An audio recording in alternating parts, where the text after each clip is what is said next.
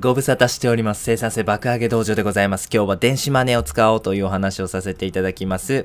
お札や小銭は最後の手段。積極的に電子マネーを利用しようという内容でございます。はい。電子マネーとは何ぞやというお話なんですが、スイカとかイコカなどの交通系の電子マネーをはじめ、7個、楽天エディ、ペイペイ、クイックペイなどですね、現金を使わずともですね、決済、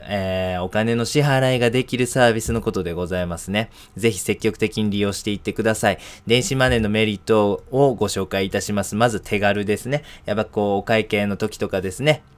あ、935円ですか。あ、大変小銭がいっぱい。あ、1000円。なんか35円は探してないし、は、なんか100円しっかりきっちりもらいたいお釣り、みたいなね。なんかこういろんなことを考えないといけませんよね。お支払いの時って。でも、まあ、例えばスマホであったりとかね。スマートウォッチをピッてね、かざせばその瞬間に終わりますんで、めちゃめちゃ手軽でございます。はい。二つ目のメリットは、家計簿と連携しやすいですね。自動的にですね、その決済というものが、家計簿アプリとかお使いのものがあればね、そこに自動的に記載されますんで、簡単にですね、家計簿というものをアップデート、随時更新することができるんですね。家計簿ってめちゃめちゃ効果的やし、めちゃめちゃやっていただきたい良い習慣なんですが、一番の難点はやっぱりめんどくさいことだというふうに思うんですよね。皆様日々、お買い物されるというふうに思いますが、つどつどですね、手入力とか、レシートを、もらってですね、それをこう手書きする、まあそういうふうなこう手間みたいなものが生まれてしまいますと、どうしてもこのいい習慣も途絶えてしまう。それが人間でございます。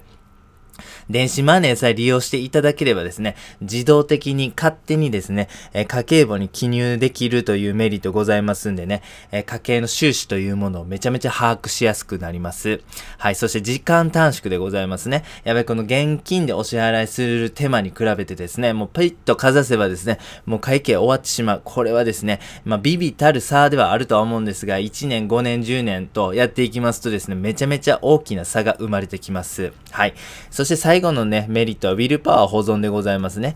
実際ですね、こうお支払いするってなったらですね、店員さんとのこの会話みたいなものを生まれてしまいますよね。あとお金の計算とかね、お金を数えてとかね、財布の中にどれくらいあってとかね、お札で払おうか小銭で払おうかみたいなことを考えますと、その小さい判断みたいなものがですね、大切なウィルパワーを削っていってしまいます。その点ですね、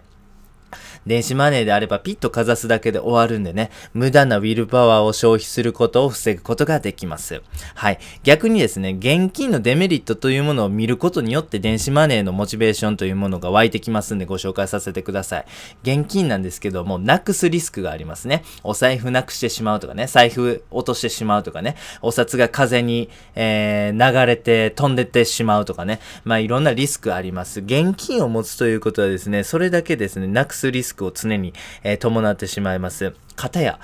電子マネーというものはですね、スマホさえ持ってればいいとかね、例えばスマートウォッチで決済する方であれば腕時計さえつけてればいい。このなくすリスクを劇的に減らすことができます。はい。二つ目の現金のデメリットなんですけども、汚いことと臭いことでございますね。昨今であればちょっと感染症がですね、非常に猛威を振るっておりますので、できるだけこの手に付着したね、菌、細菌、ウイルスというものですね、これは除去したい。もしくは手につけたくない。皆様思っていらっしゃると思うんですけども、お金、であったりとかね、特に小銭は顕著だというふうに思うんですけども、やり取りしてしまいますとどうしてもですね、汚いし、そういうふうなね、ウイルスとかもついてしまうというふうに思うんです。これは避けがたいというふうに思いますね。はい、つどつど手を洗うとかね、アルコールで殺菌する、それもできるんではございますが、手間でございます。あとですね、僕が一番現金で嫌なのはですね、小銭のね、匂いですね。小銭をこう触るとですね、手にね、小銭特有の匂いつきますよね。あれすっごい不快なんですよね。小銭を触るたびにですね、手を洗いたくなってしまいます。はい。皆様もですね、無意識に結構この小銭の匂い嫌やなというふうに思ってらっしゃる方多いというふうに思うんですよね。これもね、やっぱり現金のデメリットかなというふうに思います。はい。そして、現金のデメリット、その3はですね、持ち物が増えてしまうということでございます。どうしてもですね、やっぱり財布をね、持たないといけない。財布はですね、怖いですよ。財布だって、クレジットカードとかね、保険証とかね、それこそいろんな大切な情報、個人情報みたいなものが入っている可能性ありますよね。それをなくしてしまうとめちゃめちゃ大変ですよね。クレジットカード会社に連絡してとかね、もうめちゃめちゃ手間じゃないですか。持ち物が増えるっていうこともそうですし、なくすこともそう。もうね、持ち物、昔、僕の話でちょっと恐縮なんですけども、昔持ち物めっちゃ多かったんですよ。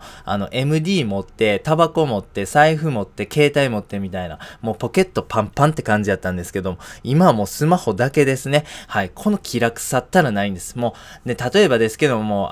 カフェでお茶するその度にですね、やっぱポケットの中身確認せなあかん。出る時にね、あ、財布あるかな、タバコあるかな、携帯あるかな、MD あるかな、全部確認してから出なあかんかった。めっちゃしんどいじゃないですか。でも今はスマホさえポケットにあればもう全部ね、荷物あるわー言うてめちゃめちゃ楽なんでございますね。先ほど申しましたけど、ウィルパワーのね、減りですね。こういうことでも減っていきますんでね、持ち物少ないというだけでめちゃめちゃメンタル的に楽になりますし、他のリスクも減らせるということでございます。ぜひですね、メリット、デメリットをですね、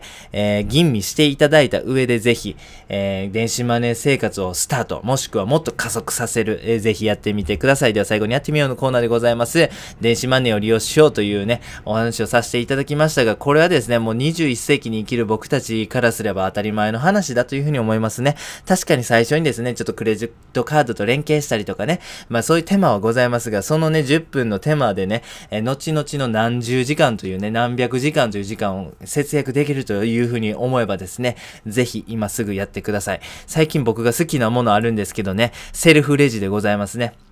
スーパーとかね、コンビニとかでセルフレジを採用しているね、お店って増えてきたと思うんです。もう僕も大好きですね。ちょっと遠くてもですね、セルフレジがあるコンビニに行ってしまうというのがね、最近の癖になっております。でもなんかこう見てますとね、意外とね、この便利なセルフレジをね、利用してる人少ないんですよね。セルフレジはもう誰も人おらへんのに、わざわざね、4、5人並んでるレジに並ぶ人とか多かったりして、いや、この人たち何してんやろというふうにね、ちょっと疑問に感じてしまいました。あとね、めっちゃ疑問なんが25日に ATM に並ぶ人ね。これも結構面白いなと思うんですけども、やっぱりね、電子マネー使ってたらね、そういうふうな、無駄なね、時間の浪費とか無駄な手間とかないと思うんですよ。僕、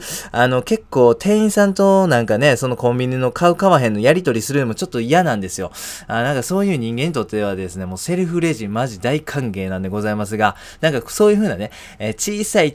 こうなんかね、生産性とかね、気分を害するみたいなことを減らしていくということがですね、ちりつもで僕たちの生産性向上にね、関わってくるというふうに思っております。時間、生産性、手間をですね、できるだけ、自分好みにね、マキシマイズ、カスタマイズしていくということが大切でございますんで、ぜひその第一歩、電子マネーの利用から始めていただければなというふうに思っております。本日は以上です。ありがとうございました。